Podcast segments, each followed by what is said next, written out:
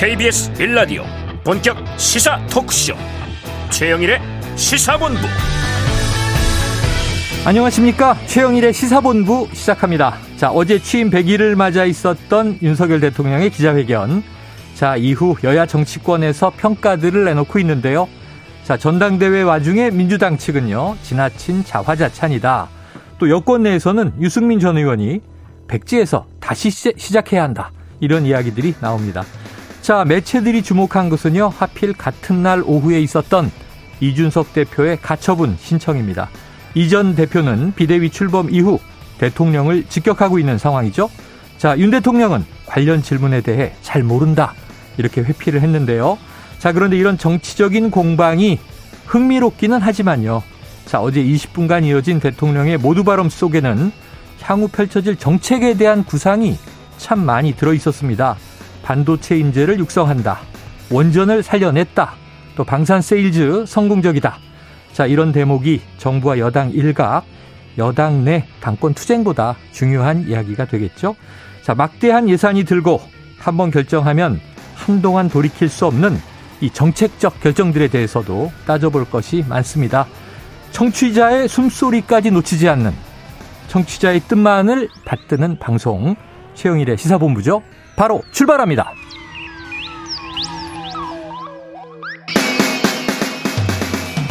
네, 1부에서는요, 오늘의 핵심 뉴스를 한입에 정리해드리는 한입뉴스 기다리고 있고요. 2부 각설하고 시즌2가 준비되어 있습니다. 이어서 경제본부도 들으실 수 있겠습니다. 자, 한입에 쏙 들어가는 뉴스와 찰떡궁합, 디저트송 신청 오늘도 기다리고 있으니까요. 오늘 뉴스에 어울리는 노래가 있으면 문자 샵 9730으로 자유롭게 보내주시기 바랍니다. 오늘의 디저트송 선정되신 분께는요, 치킨 쿠폰 보내드리고 있습니다. 많은 참여를 부탁드리면서 짧은 문자는 50원, 긴 문자는 100원입니다.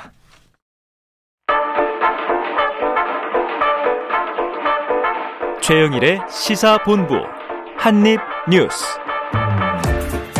네, 목요일의 한입뉴스. 오늘 오창석 시사평론가와 박정호 오마이뉴스 기자가 대기하고 있습니다. 어서 오세요. 안녕하십니까. 어유 평론가님 오랜만이에요. 아 아주 오랜만에 뵙습니다. 네, 무슨 일이 있었어요?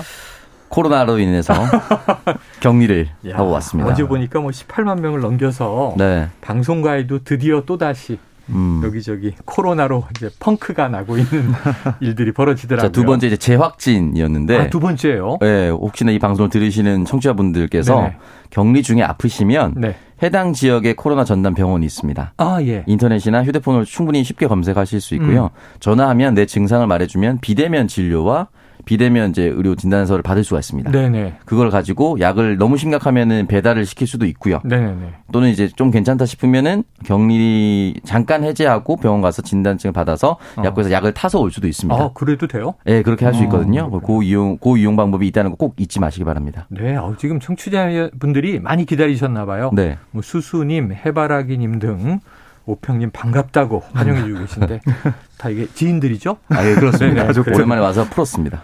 자, 일단 어제 이 윤석열 대통령의 취임 100일 기자회견 뭐 하루 넘어 굉장히 이제 여러 가지 평가, 이야기 이어지고 있고 또 이제 거기서 약간 좀 이제 미묘했던 예, 발언들, 장면들이 있어요.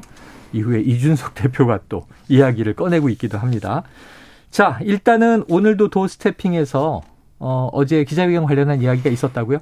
네, 그러니까 윤석열 대통령이 오늘 출근길 문답에서 네. 이제 스타일이 좀 바뀌었습니다. 어. 그래서 윤 대통령이 먼저 모두 발언 짧게 하고 그 다음에 기자들의 질문이 있게 되거든요. 말 그대로 어제 기자회견을 축소한 아, 그렇습니다. 약식 기자회견이네요. 네, 음. 그런 식으로 진행이 되고 있는데 오늘 윤 대통령이 한 첫 마디가 어떤 거였냐면 어제 회견 취재하느라 애 많이 썼다 음. 기자들에게 얘기를 하면서 어제 회견의 취지는 국민의 말씀을 세밀하게 챙기고 받들겠다는 것이다. 네. 라고 설명을 했고요.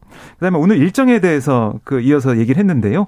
오늘 오후에는 발달 장애인과 그분들을 도와주는 분들 또 부모님들을 찾아뵙고 음. 이분들에 대한 국가 정책을 반영할 부분이 없는지 현장을 살피는 일정을 갖고 있다라고 얘기를 했고 음. 아, 또 결집된 아, 목소리를 내기 어려운 분들을 국가가 적극적으로 찾아서 이분들이 공정한 기회를 받을 수 있도록 도와드리는 게 우리 정부의 국정 철학이다라고 얘기를 했습니다. 네. 자, 그래요. 아, 오평론가님 오랜만에 오셨으니까 네. 어제 취임 100일 기자회견은 어떻게 평가하세요? 어, 처음부터 끝까지 좀 잘 봤고요. 네. 다만 이제 지, 기자들과 주고받을 수 있는 질의응답 시간이 음. 현재 좀 짧았다. 음. 그게 좀 많이 아쉬웠고 기자들이 왜인지 모르겠지만 노트북이 없더라고요. 아. 음. 네. 그래서 노트북 같은 걸로 실시간으로 질문하고 인터넷 검색을 해서 또 재질문을 할 수 있는 상황이 있어야 네네. 어 100일 취임 문답에 좀 적절하지 않았을까라는 생각이 드는데 네네. 저는 이 모든 게 지지율 때문이다라는 말씀 좀 드리고 싶어요. 어.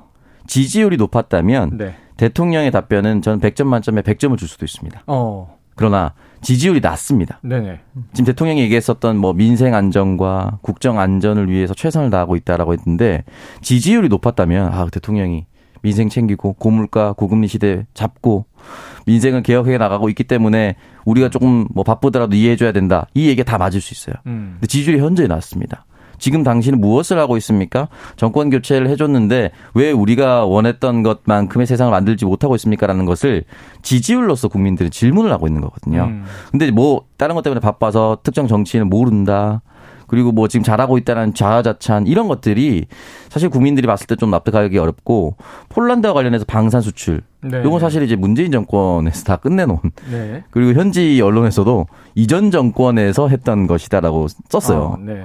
폴란드 현지 그리고 미국 언론도 그랬어요. 음. 근데 그런 부분 이제 취임 100일 만에 우리 정부가 했다라고 얘기한다는 것은 음. 흔히 말하는 이제 밀떡이라고 하죠. 밀리터리 덕후들. 아 음. 밀떡 밀떡. 그 이런 아, 사람들이 봤을 때는 받아들이기 힘든 내용들이 있는 거예요. 네네. 그래서 조금 더 허심탄회하게 네네. 에, 국정 운영이라든지 앞으로의 방향성이라든지 네네. 또는 휴가에서 돌아왔으니까 새로운 용산 조직 개편에 대해서 음. 그 자리에서 발표를 한다든지 음. 음. 새로운 사람을 발표한다든지 이런 게 있었으면 좀 더 좋지 않았을까. 그래요. 그런 생각이 들었습니다. 자, 청취자분들의 취향이 다양하기 때문에 뭐 밀떡 이런 좀 은어 네, 사용하지 말아주시고요. 이 PD님이 뭔지 몰라. 예, 밀떡, 쌀떡 이건 줄 알았어요. 네. 밀리터리 덕후의 줄임말. 네, 그렇습니다. 네, 자, 박 기자님. 그런데 네. 어제 인적 쇄신에 대해서 좀 시원한 이야기가 안 나오다 보니까 네. 지금 제일 핵심은 뭐냐 하면 이제 지지율 문제 언급하셨지만 뭔가 지금 100일 동안의 반성 음. 그리고 앞으로 어떻게 쇄신하겠다, 변신하겠다 이제 이런 기대를 했는데 뭔가 좀 언급은 했는데 애매했잖아요. 음. 대폭이냐 소폭이냐 한다는 거냐 안 한다는 거냐. 근데 오늘 한 네. 오전에 연합뉴스발 속보인데 대통령실을 개편한다? 어떻게 한다는 겁니까? 그러니까 당초 저희가 예상했던 것은 홍보라인 원포인트 교체 이 정도만 얘기를 했잖아요. 김은혜 의원 투입하느냐. 네. 그러니까 소폭 개편으로 갈 것이다라고 얘기를 했는데 네. 아예 이번 이제 국정운영 동력을 확보하기 위해서 직제 개편을 한다라고 어. 좀 알려지고 있습니다. 네네. 그러니까 지금 보면은 아, 대통령실이 뭐 이 이실장 오수석 어, 이런 체제로 네네. 운영이 되고 있어요. 그러니까 이 전에 이제 문재인 정부 시절에는 삼실장 팔수석이 청와대에 네네네. 있었죠. 근데 거기 슬리마해서 네. 아, 이꼭 필요한 일만 하겠다. 아, 그 직제만 남겨놓겠다. 그래서 정책실 없어졌죠? 그렇습니다. 어. 정책실이 없어져서 아, 이 실장 체제로 돼 있는데 여기서 정책 기능을 좀 어, 확보하고 강화하기 위해서 음. 기획관리실장 어, 좀 새로 좀 임명을 하는 아. 그리고 더 나아가서 정책조정수석이나 국정기획수석을 신설해서 네네. 정책 기능을 좀 컨트롤 타워 역할하는 거좀 강화하면서 그리고 김대기 비서실장 산하에 있는 총무비서관실이나 관리비서관실 이런 곳을 기획관리실장 쪽으로 옮겨가지고 음. 좀더 김대기 실장의 어, 업무를 좀 덜어주고 아, 이 정무 관련 업무에 에너지를 집중할 수 있도록 하는 방향으로 간다라는 네. 게 지금 알려지고 있는 내용입니다. 그래서 정책 조정 기능을 보완하기에 수석을 두 명 더 두고 어, 비서실장과 국가무실장 외에 실장을 한 자리 더 만들어서 기획관리실장으로 뭔가 이 짜임새를 만들어 가겠다. 아, 음. 국정 동력을 확보해 가겠다. 이렇게 보여지고요. 또 하나는 김은혜 전 의원을 신임 홍보수석으로 내정을 하고 음. 기존의 최영범 수석은 홍보특보로 네네. 보낸다. 아, 이런 얘기 나오고 있고 또 강인선 대변인 같은 경우도 국제 분야 전문가이기 때문에 외신 대변인 자리로 옮길 것이다. 어. 대변인 교체도 있지 않을까라는 얘기가 나오고 있습니다. 교체인데 외신 대변인 기존에 있었나요? 청와대 시절에? 청와대 시절에 있었던 걸로 기억을 하는데요. 네, 네. 해외 홍보 담당했었고 네. 있어 해외 홍보 담당이 좀 있었고요. 그 문재인 정권 같은 이지수 대변인이라고 아, 기억납니다. 그 문재인 대통령 취임 직전에 타임지 표지무대를 했습니다. 표지로 실리면서 인터뷰가 크게 나왔죠. 네, 그때 이진수 비서관이 큰 역할을 했었던 걸로 알고 있었는데 그렇게 담당하는 기구가 있고 대한민국 국격이 높아지면서 해외 홍보를 담당하는 전담 부서가 필요하다는 것은 뭐 네. 뭐 당연히 국민들도 동의할 거라고 봅니다. 자, 그런데 이제 우리가 기억하기로는 이제 이 인수위 시절부터 당선인 때부터 대통령실 청와대를 축소하겠다. 음. 그런데 이제 용산 집무실 이전 때문에 우리가 초기에 좀 많이 혼란스럽긴 했어요. 이제는 자리를 잡아가고 있는데 자 그런데 결국은 이게 이 항상 보수 정권 그럼 작은 정부 지향, 네. 뭐 진보 정권 그럼 이제 정부가 할 일이 많으니까 큰 정부 이런 이제 좀 뭐랄까 도식화된 얘기들을 했었는데 결국은 다시 삼실장으로 돌아간단 말이에요. 음. 기존에는 정책실이었지만 이번엔 기획관리실이라는 명칭이 좀 다르긴 합니다만. 네. 자, 이 조직 개편 안에 취지, 의도, 효과 어떻게 보십니까? 글쎄요, 저는 기획관리실, 이게 3실로 늘어가는 중에 하나의 실이 기획관리실인데 굉장히 불분명하다고 봅니다. 지금 현재로서는. 좀 우려스러운 점을 미리 말씀드리면 네. 기획관리실장을 새로 만드는데 그 음. 밑에 총무비서관실과 관리비서관실 등이 들어간다고 했잖아요. 음. 지금 총무비서관이 윤재순 비서관입니다. 네네. 임명 과정부터 굉장히 논란이 있었고 음. 윤석열 대통령과의 친소 관계가 있었다라는 네, 네. 것인데 윤재순 총무비서관을 지휘할 음. 기획관리실장이 임명되려면 네. 윤재순 비서관도 인정할 만한 사람이 돼야 됩니다. 아. 이 말을 바꿔서 말하면 또 한 번 검찰 인사가 갈 수도 있는 겁니다. 아, 기획관리실에 음. 이게 열려 있는 거예요. 네네네. 그러니까 이건 이제 오평론가님의 개인의 이제 어떤 관측입니다. 네, 제 예측, 예상 예측이고 음. 이렇게 되지 않기를 바라는 마음에서 네네. 말씀을 드리는 네네네. 거고요. 그렇기 때문에 이 기획관리실이 굉장히 불분명하고 왜냐하면 정책실을 만든다면은 아 조금 더 정책에 집중하겠구나 누구나 예측할 수 이름에 다 들어가 있잖아요. 음. 기획관리실은 무엇을 기획관리하시는 것인지 네네. 굉장히 불분명하거든요. 그렇기 때문에 이 부분에 있어서 기획관리실장이 누가 오느냐에 따라서 이 부처의 역할이 뚜렷하게 저는 보일 거라고 생각이 네. 들고 네. 아주 안타깝게도 지금 검찰총장 후보자들이 막 몇 명 추천되는데 하마평에 오르지 못한 사람이 혹시나 이쪽으로 온다면 아. 이건 정말 최악의 인사가 될 가능성이 네네네. 높기 때문에 절대 그렇게 되지 않길 바라고 음. 그리고 정책 조정 수석 또는 뭐 국정 기획 수석 세서 신설하겠다는데 이 부분은 긍정적으로 생각합니다. 네. 그러니까 여러 가지 이야기가 나왔지만 취임 100일사에서 지역에 대한 얘기가 없었다. 음. 이 얘기가 나오지 않았습니까? 그러니까 지방 경제, 그러니까 수도권과 비수도권의 격차 이 부분을 좁히기 위해서 얘기한 부분이 없었다라고 지역 언론들이 굉장히 불만을 표시하고 있는데 네. 두루두루 정책에 대해서 얘기하고 수도권과 비수도권에 대한 격차 해소에 대해서 얘기할 수 있는 사람이 음. 온다라고 한다면 이 부분에 대해서는 저는 충분히 좀큰 도움이 될 거라고 그래요. 봅니다. 자, 대통령실에 어제 기자회견에서도 나오지 않았던 조직 개편 안 오늘 오전에 보도가 되면서 지금 막 이제 회자되고 이야기가 이제 나오고 있는데 네. 요 내용 안에 보도들 내용 안에 제2부속실의 음. 이제 설치 부활 음. 이건 아직 검토됐다는 얘기가 없어서 네. 자 이거 여사 관리 공식화 이건 어 떻게 할 것인가 계속 물음표가 찍힙니다. 근데 국민의 말씀을 세밀하게 챙기고 받들겠다라는 오늘 또 얘기가 있었는데 소리 하나 놓치지 않겠다 그렇습니다. 이런 표현이 등장했어요. 국민의 이제 말씀, 국민의 목소리 이걸 강조하고 있는데 사실 이 제2부속실 부활이나 민정수석실 기능 이게 좀 필요하다 이런 얘기는 여권 내에서도 나왔던 네네. 거거든요. 이거는 결국 여야 가릴 것 없이 필요하다는 얘기가 계속 나온 상황인데 음. 이거는 좀 배제가 됐다는 거 이거 좀 어떻게 또 평가를 받을지 가야 될거 봐야 될 것 같고요. 결국 어제 윤석열 대통령의 기자회견과 오늘 이 직제 개편 얘기를 쭉 놓고 보면 정책을 열심히 하고 있는데 음. 이게 정책 기능이 잘 정리가 안 되고 있다라는 판단한 것 같아요. 100일 네, 동안. 네. 그리고 또 하나는 홍보가 잘 안 되고 있다. 어. 아, 이렇게 성과를 내고 있는데 홍보가 잘 안 되고 있기 때문에 이거를 강화해서 국민들한테 네. 얘기를 하고 납득을 시키고 설득을 시키고 결국은 중도층의 이 지지까지 얻어내겠다는 생각을 하는 것 같습니다. 네. 이게 공식화가 좀 됐으면 좋겠어요. 음. 민정수석실 제2부속실이 정말 필요하다고 느끼는데 음. 최근에 그 대통령 광저 이제 공관이죠. 리모델링 공사를 수의 계약한 게 수의 계약한 대표가 김건희 여사의 추천으로 대통령 취임식에 초청된 것으로 확인됐다라고 지금 10분 전에 한겨레 단독으로 아, 나왔습니다. 아, 그래요. 네네. 그러니까 이걸 말씀드리는 이유가 음. 김건희 여사가 대통령 취임식에 누군가 추천할 수 있죠, 당연히. 네네. 추천할 수 있는데 과연 이것이 체계적으로 움직이고 있는 것인가? 음. 대통령 취임식에도 초청이 됐고 이 업체 대표를 제가 다시 언급한 이유가 이 업체는 코바나 컨텐츠의 후원사였는데 현금 지원 받지 않았고 감사의 표현이었다. 아, 그 업체군요. 그러면 음. 감사의 표현으로 도대체 뭘 받았길래 대통령 음. 취임식도 초청받고 네. 관절 리모델링도 맡은 것인가? 것인가. 이 부분에 대한 의문이 또 나올 수밖에 없어요. 음. 그러니까 이 부분에 대해서는 총체적으로 정확한 해명을 하기 위해서라도 이 부속실이 네. 필요한 거고요. 네. 공식적인 네. 팀 조직이 필요하다. 국민들이 원하고 있고 여권이 원한다면 네, 네, 네. 대통령실도 여당과는 당연히 함께 갈 거잖아요. 그러니까 국민의힘의 의견을 좀 받아 주셨으면 좋겠습니다. 그래요. 자 대통령실에서는 이제 오평론가의 의견도 좀 경청해 주세요. 아주 까다로워요 요청이. 왜냐하면 검증을 철저히 해달라. 그런데 실장으로 검사 출신이 오면 안 된다. 지금 이렇게 조건이 까다롭습니다. 네. 이렇게 여러 가지를 국민들이 이제 지켜보고 있다는 거예요. 자, 리모델링 업체 이제 기억사 김 대표는 한겨레와 통화를 했군요. 그냥 궁금해서 취임식에 참석했다. 음. 초청받지 않았다. 이렇게 얘기를 했고요. 그냥 갔는데 줄이 길어서 돌아왔다. 이렇게 얘기를 했어요. 네. 김건희 여사와의 인연으로 대통령 취임식에 초청받고 관절 리모델링 수의 계약으로 이어진 것 아니냐 하는 질문에는 드릴 말씀이 없다. 이렇게 입장을 음. 밝혔다는 내용도 보도에 들어 있습니다. 네.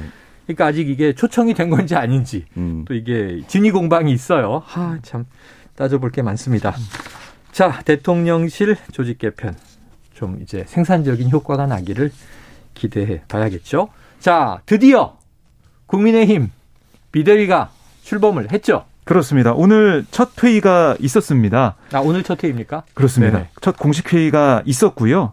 오늘 그 회의장을 보니까 백드롭이라고 하죠. 그 뒤에 이제 거는 음, 그 배경에 혁신과 변화로 거듭나겠습니다. 네네. 라고 돼 있더라고요. 그래서 오늘 뭐 주호영 위원장이 첫 이제 발언을 하면서 뭐 무겁고 찹찹한 심정이다. 아, 정당에 있어서 비대위는 가급적 구성되지 않는 게 제일 좋은 일인데 음. 라고 말문을 열면서 국민과 당원 여러분께 먼저 반성하고 사과드린다. 네. 아, 이렇게 아, 얘기를 하면서 첫 일정을 시작을 했습니다. 뭐 이 당의 내용상을 언급하면서 비대위원들이 다 기립을 해서 음. 일어서서 국민 여러분께 고개 숙여 음. 허리 숙여 인사하는 그 모습도 볼 수 있었는데요. 사과의 절이었겠죠. 그렇습니다. 반성과 혁신을 어, 정말 잘 해내겠다 이런 다짐을 오늘 볼 수가 있었습니다. 자, 그런데 주허영호가 이제 출범을 했습니다. 그런데 약간 혼선이 있었던 게요. 오평론가님 이게 자 원래 사무총장으로 박덕흠 의원 이름이 올랐어요. 음. 그런데 바뀌었어요. 김석기 의원으로. 네. 박덕흠 의원은 고사를 했다 이렇게 이제 전해지고요. 음. 또 김석기 의원 하면은 어 그러면 MB 정부 시절 용산 참사 때 음. 경찰청장이었잖아요. 네. 네. 그 이후에 이제 정치인으로 변신했습니다만 음. 자, 어떻게 좀 보십니까? 일단은 주호영 위원장의 이야기를 들어보면은 사무총장은 재직 기간이 짧을 수 있다는 점을 고려해서 네. 또 이제 비대위가 끝나고 또 새 당대표가 들어오고 하면은 음. 또 바꿔야 되니까 네. 그걸 고려해서 조직 부총장을 영입했던 재선의 김석기 의원을 임명했다. 네. 라고 일단은 이제 이야기를 남겼고요. 그 이야기를 그냥 고지고대로 받아들이는 것이 맞는 것인지, 네네. 예, 아니면은 뭐 또 다른 이면이 있을지는 좀 더 지켜봐야 될 것 같은데 네. 지금 비대위의 입장과 그리고 용산의 의지는 빨리 이 비대위 체제를 끝내는 게 목표인 것 같습니다. 그러니까 전당대회를 조기한다? 네. 네. 그러니까 이 비대위를 길게 가져갈 생각 자체가 없기 때문에 만약에 길게 가져갈 생각이 없다라고 생각한다면 박덕흠 의원이 지금 이걸 맡아서 또 바뀔지도 모르는 이 상황에 음. 미리 가 있는 것이 불편할 수도 있겠죠. 네. 네. 또는 새 당대표가 치러진다면, 만들어진다면 거기에서 또 다른 역할을 하고 싶을 수도 있는 것이고요. 네. 네. 그런데 거기서 위원장의 권한이 큰데 음. 애초엔 두 달 정도 관리형 비대위로 가다가 조기 전대하지 않겠느냐 예측했는데 주호영 위원장이 뭐 두 달로 그렇게 할 수 없다. 음. 6개월 이상 필요하다. 음. 그래서 지금 조기 전대는 그럼 올해는 어렵겠다. 음. 내년 총가 이렇게 보고 있잖아요. 네. 자, 이게 어떻게 될지 지켜봐야 될 상황입니다. 자, 지금 12시 39분을 향해 가고 있는 시간인데요. 점심시간 교통 상황을 좀 확인하고 이어가도록 하겠습니다. 교통정보센터의 유화영 리포터 나와주세요. 네, 이 시각 교통정보입니다. 고속도로는 수도권 제일순환고속도로 경기 서쪽으로 어려운데요. 판교에서 일산 방향 청계터널 부근 1, 2차로에서 사고 나면서 판교부터 정체입니다. 승용차에 불이 난 사고였는데요. 2시간째 사고 처리하는 만큼 조심해서 지나셔야겠습니다. 반대 판교 쪽으로는 개항에서 송내까지 정체고요. 그 사이 서운분기점 2차로에는 사고도 났습니다. 한편 작업 때문에 불편한 곳이 있는데요. 중부 내륙고속도로 창원 방향 감곡 부근에서 공사하면서 정체가 극심합니다. 다른 노선을 이용하시는 게 좋겠고요. 반대 양평 쪽으로는 충주와 북충주 부근에서 공사하면서 정체입니다. KBS 교통정보센터였습니다.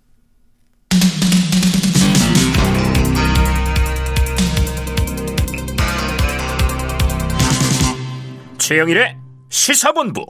제가 어제 오후에 좀 흥미롭게 본 뉴스가 우연히 지나가다 화면을 탁 봤는데 오전에 이 윤석열 대통령 기자 질문에 이준석 대표가 최근 직격하고 있다. 이런 질문 어떻게 생각하시느냐. 국정에 민생에 매진하느라 네. 제가 잘 모른다 이렇게 얘기를 했어요. 음. 그런데 이 그 가처분 신청 심리하러 법원에 들어가던 이준석 대표한테 오늘 오전 기자회견 어떻게 봤냐고 물어보니까 음. 불경스럽게도 음. 제가 바빠서 못 봤다 이렇게 얘기를 하는 게 이게 좀 받아치는 건가 이런 생각이 들었거든요. 자 이준석 대표 어제 오늘 지금 어떤 이야기 내놓고 있습니까? 예 말씀하신 것처럼 어제 그러니까 서울 남부지법에서 열린 가처분 사건 신문에 네. 이전 대표가 직접 출석을 했습니다. 직접 나갔죠? 나와서 기자들이 당연히 물어봤죠. 네네. 윤석열 대통령 100일 취임, 예, 취임 100일 기자회견 봤냐 그랬더니 말씀하신 것처럼 그대로 그 발언을 인용해서 네. 그 문구를 어, 그 구조를 가져와 가지고 아, 이 당내 민주주의에 대한 고민을 하다 보니 대통령께서 어떤 말씀을 하셨는지 챙기지 못했다. 아. 그대로 좀 돌려주는 모습이었고요. 오늘 오전에는 KBS 라디오에 출연했습니다. 네네. 그래서 이게 여러 가지 질문이 있었는데 그 중에 뭐 지난해 12월 초막 울산 회동 네네. 예, 불고기를 먹으면서 어. 다시 한번 윤석열 대통령 당시 후보의 손을 잡았던 예. 화해를 했던 그런 일 그리고 뭐 체리 따봉 메시지 노출 사건 여러 가지 이게 좀 사건들이 네. 있는데 뭐 사실 상황이 완전히 아, 그 바뀌는 그 상황이었죠. 좀 다른 표현이 없을까요? 이 들을 때마다 너무 아, 좀 그래요? 표현이 웃기잖아요. 체리 사건은 엄중한데. 그 뭐라고 할까? 체리 그 이모티콘 자체가 그냥 엄지척 이모티콘 그 사건의 엄중함을 다 희석시킵니다. 네. 근데 이준석 대표가 그렇게 쓰고 있으니 네. 할 수는 없지만 이렇게 얘기를 네. 하고 있는데 그러니까 이전 대표가 이렇게 얘기를 했습니다. 그러니까 윤 대통령의 통큰 이미지가 강조되다 보니까 음. 그래도 선거 결과 좋으면 선거 당시 갈등을 털고 갈 수 있겠지 생각을 했는데 아. 그게 아니었다. 아하. 그러면서 한마디 더 붙였는데요. 국민도 속은 것 같고 저도 속은 것 같다. 이렇게 얘기를 했습니다. 많이 듣는 이것도 많이 듣던 얘기죠.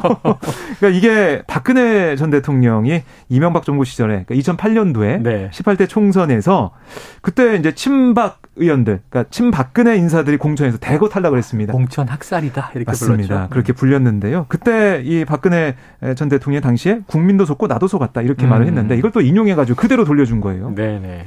그러니까 이 전 대표가 이렇게 국민들이 기억하고 있는 음. 그런 여러 가지 발언들을 끄집어내서 어. 뭐 영화 어, 어떤 대사 내용 것도 가지고 와서 볼륨 얘기도 하고 하면서 어. 좀 국민들이 쉽게 기억할 수 있게 얘기를 하는 것 같아요. 네, 그래요. 자, 이게 지금 사실은 빠르면 어제도 그 가처분에 대한 판단, 음. 법원 판단이 나올 수 있다 그랬는데 아직 하루가 하룻밤이 지났어요. 조용합니다. 지금 우평론가님 어떻게 예상하십니까? 지금 가처분이 인용될 것이다라는 생각 어, 그 여론 여론이라 그 네네. 방송가에 아, 방송가에 음. 방송가에 모든 이 시사 평론을 하는 방송 사람들은 네네. 대부분 인용될 것 같다라는 이야기를 아 정말요? 어, 왜 그렇게 생각하냐고 그렇게 바램 아니에요 바램? 그렇게 말하는 사람들한테 네. 물어 여쭤봤거든요. 예, 예. 왜 그렇게 생각하느냐? 그러니까 예. 이 담당 판사가 어. 지난번 그 6월 지방선거에서 강용석 후보가 일정 정도 득표율을 했으니 음. TV 토론에 참석해야 음. 된다라고 아, 그 담당했던 판사이기 때문에 이 판사의 성향은 음. 현실 정치에 적극적으로 개입하는 성향이다. 아 그래요. 그렇고 정치 상황을 좀 알고 있는 사람이기 때문에 네네. 보통 정치 중립적으로 판단해서 법원이 뭔가를 결정을 내렸을 때 정치적 혼란이 나오는 걸 음. 막기 위해서라도 또 그 당시를 기각했어야 되는데 인용을 했단 말이죠. 어. 그럼 이번에도 똑같이 인용할 가능성이 높다. 해당 판사의 성향이 바뀌지 않았다면 음. 그렇게 추측을 하더라고요. 그러니까 네네. 법리적으로 제가 무엇이 맞는지는 잘 모르겠습니다만 네네. 해당 성향의 판사를 이전에 나, 남겼던 판결을 통해서 어. 그렇게 유추를 하고 있는데 글쎄 만약에 인용이 그렇게 된다라고 한다면은 걷잡을 수 없는 여당 내홍으로 변집니다. 네, 음. 그렇죠. 그렇죠. 네. 그러면 이제 비대위가 이게 무력화돼 버리니까 아까 오늘 출범했다고 소식을 전했는데 네. 이 비대위가 위법하다라고 법원이 판단하면 야 이게 그 혼란은 누가 감당하나 이런 걱정도 됩니다. 네, 그래서 만약에 이 판결이 진짜로 그렇게 나온다면요, 음. 대통령 출근길 문답에서 제일 먼저 받을 수밖에 없는 질문입니다. 네네네. 이 가처분 인용에 대해서 어떻게 생각하느냐. 근데 이 질문에 대해서 판사가 어떻다, 좋다, 나쁘다라고 얘기할 수 없습니다. 음. 대통령. 왜냐하면 안 좋다라고 얘기하면 가이드라인처럼 보이거든요. 사법부의 판단이니까. 그리고 대통령이 헌법과 법률에 따라서 음. 맡겨둔다고 얘기했어요. 그동안 네네네. 수차례. 근데 그리고 예전에 윤 대통령도 검찰총장 시절에 네. 추미애 장관이 징계했을 때 네. 가처분을 통해서 음. 돌이킬 수 없는 손해가 예상되므로 검찰총장직에 복귀. 네. 그래서 이제 직으로 돌아왔죠, 사실. 네. 그래요. 가처분의 결과는 참 여러 가지 또 일을 경우의 수를 만들어낼 수 있는데 이건 아직 판단이 안 나왔으니까 네. 지켜보기로 하고요. 음. 하지만 이제 판사의 성향상 인용 가능성도 있다는 의견들도 있다. 여의도의 생각이 아, 이 자리에 보니까 김준일 대표가 나와서 그 네. 얘기를 한번 이 시사본부에서도 했어요. 음. 자, 이런 상황에서 지금 자, 윤석열 대통령 새 정부 첫 검찰총장 어찌 보면 본인의 후임자 아니겠습니까? 그렇죠. 지명을 한 거예요? 한다는 거예요. 어, 이제 할 거라고 이제 예상이 되는 거예요. 근데 이름 석자가 다 보도가 네. 되네요. 그러니까 왜냐하면 한동훈 이 법무부 장관이 네. 이 이원석 대검 차장 검사를 뭐 추천했기 때문에 아. 윤 대통령이 이 이원석 대검 차장을 새 정부 이제 초대 검찰총장 지명할 거다. 어제는 후보가 4 명이던데요.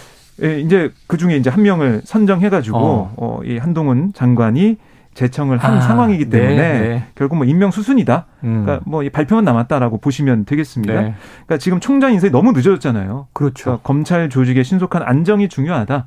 그래서 결국에는 대검 차장으로서 네네. 그동안 한동훈 장관과 인사 관련해서 논의도 했고 음. 검찰의 의견을 계속 전달해 왔던 음. 이원석 대검 차장이 무난하다 이런 네. 평가가 나오고 있는데 근데 이제 일각에서는 아니 그러면 그럴 거면은 왜 이렇게 질질 끌었냐. 네네네. 어, 이렇게 바로 하고 대검 차장으로 갈 거면 당연한 인사인데. 네. 대검 차장이면 검찰총장 후보군이죠. 대체로. 네. 그러니까 검찰총장 직무 네. 대리도 지금 맡고 있으니까. 아주 뭐 색다르고 새로운 인물도 아니고. 예. 네, 그런 자, 얘기가 나옵니다. 일단 오평로가님, 네. 이원석 뭐 저나 청취자분들은 잘 모르는 검찰 내에 고위 이제 간부니까 어떤 인물이에요? 일단은 이제 최근까지 양력을 보면 은 2020년에 이제 대전 지방검찰청 검사장이었고요. 네. 그리고 그 후에 이제 인천 지방검찰청 검사장, 대전고검고 검사장 이었습니다. 아 죄송합니다. 이두봉이 그랬고 이원석이었는데. 이거 봐. 지금은 아니고 잘 모르네. 어, 이원석 후보자에 대해서 말씀드리면은 그동안 이제 이두봉 이름과 이원석 이름이 가장 많이 올랐던 건 사실입니다. 네네네. 근데 그 이유가 이두봉 차장 같은 경우는 네. 제가 양력을 방금 소개해드린 분입니다. 네네. 중앙지검장을 윤석열 대통령이 할때 아. 1, 2, 3차장이 한동훈, 박찬호, 이두봉이었습니다. 아 그래요. 직접 지명을 했습니다. 네네네. 그러니까 강력한 윤석열 직계라고 볼 수가 있죠. 음. 근데 이제 이 강력한 윤석열 직계다 보니까 조금 더 눈치를 보고 음. 어차피 법무부 장관에 한동훈 장관이 있으니, 있으니, 이 검찰총장은 똑같은 사람을 내세워서 조금 비판을 받는 것보다는 네. 무난한 인사로 갈 것이다라는 이야기를 많이 했고 네네. 그것 때문에 법무부와 검찰 인사를 다 끝내놓고 음. 검찰총장이 누가 되더라도 뭔가 쥐락펴락 좌지우지 못하게 하는 사람을 음. 쓸 것이다. 음. 그래서 강력하게 가까웠던 이두봉 처장이 아니라 이원석 후보가 될 것이다라는 얘기가 많이 네네. 돌았습니다. 아마 이렇게 표현하면 아마 이준석, 어, 이원석 후보는 굉장히 기분이 나쁠지 모르겠지만 어. 적어도 여의도 정가에서는 물에 물 탄 듯, 술에 술 탄 듯 또는 아무것도 하기 어려운 상황에서 네네. 이 사람을 임명했다라는 것이 중론입니다. 어찌 보면 이제 뭐 이 과거 네. 윤석열 네. 총장의 뭐 신복은 아니었다. 네. 하지만 특별히 색채가 없는 인물이다. 네. 자, 지금 현재 보니까요, 이 검찰총장 직무 대행이잖아요. 네. 대검 차장이니까. 그렇습니다. 공석인 상황에서 그러다가 이제 직무 대행 떼고 이제 검찰총장으로 등극을 음. 하는 과정인데 뭐 검찰 내부에서 보면 대표적인 특수통이라고 하니까 네. 윤석열 검찰총장 당시의 흐름과 맥은 음. 통하는 것 같고 윤 대통령이 2019년 검찰총장으로 부임했을 때 대검 기획조정부장으로 보좌하기도 해서 음. 아주 뭐 거리가 먼 인물은 아닌 것 같습니다. 네. 또 한동훈 법무부 장관과는 사법연수원 동기라고 하고요. 네. 자, 이 일단은 뭐 기정사실화되고 있다. 네. 발표 최종 발표만 남았다. 네. 그 임명 과정을 지켜보게 되겠고 아까 말씀하신 대로 지금 103일 만에 음. 검찰총장직이 세워지는 상황인데 검찰 조직이 어떻게 갈지는 지켜봐야죠. 네, 뭐 지금 상황을 쭉 놓고 보면 음. 인사도 그렇고 결국 뭐 윤석열 대통령 그다음 그 위에 한동훈 법무부 장관 네. 그다음에 검찰로 이어지는 네. 어떻게 그 뭐 직선 라인, 직할 체제 음. 이게 계속 뭐 이어진다라고 볼 수 있겠고요. 검찰총장이 비어 있는 상황에서도 지금 뭐 윤석열 정부 하에서 여러 가지 수사 이런 것들은 다 진행이 되었기 때문에 검찰총장이 누가 되냐 이렇게 뭐 중요했을까라는 네. 의문 부호도 지금 지키고 있는 상황입니다. 그래요. 자, 그 와중에 그럼 검찰 조직이 있으면 이제 최근에 행안부에 신설된 경찰국 경찰 오늘 오늘 말이죠. 국회에서 네. 하필 오늘 이 밀정 논란 계속 보도됐던 이 김순호 지금 초대 행안부의 경찰국장입니다. 치안감이죠. 네. 출석했습니까? 네, 그렇습니다. 어떤 좀 문답이 오가고 있나요? 뭐 지금 야당 의원들의 질타 얘기가 좀 계속 나오고 있는데 우선은 이 김순호 이 국장이 왜, 어, 왜 이렇게 전향을 하는 상황? 그러니까 음. 지금 경찰 어떻게 특제가 됐느냐? 네네. 어떻게 이 상황이 됐느냐? 이게 지금 의혹이 불거진 것은 어, 그러니까 30년 전에 함께 운동을 했던 노동운동을 했던 동료들을 밀고 한 대가로 경찰에 특채가 됐다 음. 이런 의혹이 있는 건데 그렇죠. 네. 김순호 국장은 오늘도 이걸 계속 부인했습니다. 네네. 그러니까 주사파라고 불리는 주체 사상에 대한 염증과 두려움 때문에 음. 전향했다. 네네. 이렇게 설명을 했고 그리고 이제 인노회는 이적 단체다. 어. 그래서 이런 걸 해소하는 길이 무엇인가를 생각한 그때 경찰이 되기로 했고 특채 시험이 있다는 것을 알고 응시해서 모두 합격해 채용됐다. 음. 이렇게 주장을 했습니다. 네. 아, 그리고 이 문재인 정부 시절인 2017년 경무관에 승진하는 과정에서도 인사 검증을 수차례 받았다. 음. 이렇게도 얘기했어요. 그러니까 이 자신이 어떤 이 동료들 밀고 해서 밀정이라고 이제 불리고 있는데 비판받고 있는데 그런 게 아니라 주최사는 염증을 느껴서 자신 전향한 거고 어, 인노에 뭐 이 자신이 같이 활동했던 그 동료들이 뭐 구속되고 이런 상황에 자신은 관련이 없다. 이걸 재차 강조한 상황입니다. 네. 자, 어쨌든 본인은 밀정 아니다. 음. 그리고 이제 정상적인 과정으로 경찰에 입문했다. 이제 이런 이야기로 들리는데 근데 이제 인노회라는 조직에 또 관련 당사자가 지금 또 한쪽에 있지 않습니까? 음. 오평론가님 이게 좀 의혹 해소가 되겠습니까? 그래서 본인은 당연히 아니라고 얘기를 하겠죠. 네네. 그런데 그 의혹들과 정황적 증거가 계속해서 나오고 있는 거예요. 그러니까 음. 김순호 경감이 채용된 전후로 이게 완전히 조직이 와야 됐거든요. 네네. 그러니까 내부에서 알 수 없, 어, 내부에 있는 사람이 아니라면 알수 네. 없는 정보들이 다 흘러나갔다는 네네네. 거 아니겠습니까? 그게 묘하게 그 경찰 채용 시기와도 겹쳐 있고 음. 그리고 그 문서가 이 남아 있다고 하는데 네. 거의 문서에 남아 있는 정보 접근은 내부 경찰 말고 또 모릅니다. 음. 그래서 내부 경찰들이 지금 경찰국을 반대하고 있기 때문에 네. 글쎄 저는 본인 스스로가 만약에 양심에 손을 음. 얹고 지금 말하는 것이 거짓이 아니라면은 상관이 없겠지만 거짓이라면 사실 이 자리는 정말 어울리지 않는 자리다. 네. 예, 왜냐면은 이 경찰국 자체가 그러한 일을 했던 것과 음. 비슷한 일처럼 지금 보이기 있기 때문에 이 사람을 반대하는 거거든요. 네. 자, 민주사회를 염원하는 성균관대학교 재학생 일동 오늘 오전 11시에 김순호 국장의 사퇴를 요구하는 기자회견을 했는데요. 인노회를 주사파 단체로 몰아 주사파 운동의 회의를 느낀 것처럼 거짓 해명하고 음. 민주열사들을 깎아내렸다. 이런 또 주장을 하고 있습니다. 음. 지금 양쪽의 주장 어느 쪽이 맞는 걸까요? 앞으로 진실이 드러나길 기대하면서 오늘 한입 뉴스는 여기서 마무리하겠습니다. 박정호 기자, 오창석 평론가 수고하셨습니다. 고맙습니다. 고맙습니다. 자, 오늘의 디저트송은요. 청취자 6021님. 새 정부 시작이 미흡해도 우리나라가 잘 되었으면 하는 바램으로 김동률의 다시 시작해보자. 자, 다시 한번 시작해보자. 신청하셨습니다. 잘 좀 해봅시다! 하셨는데 잘해주길 기대하면서요. 노래 들려드리고요. 저는 입으로 돌아옵니다. 짧게 그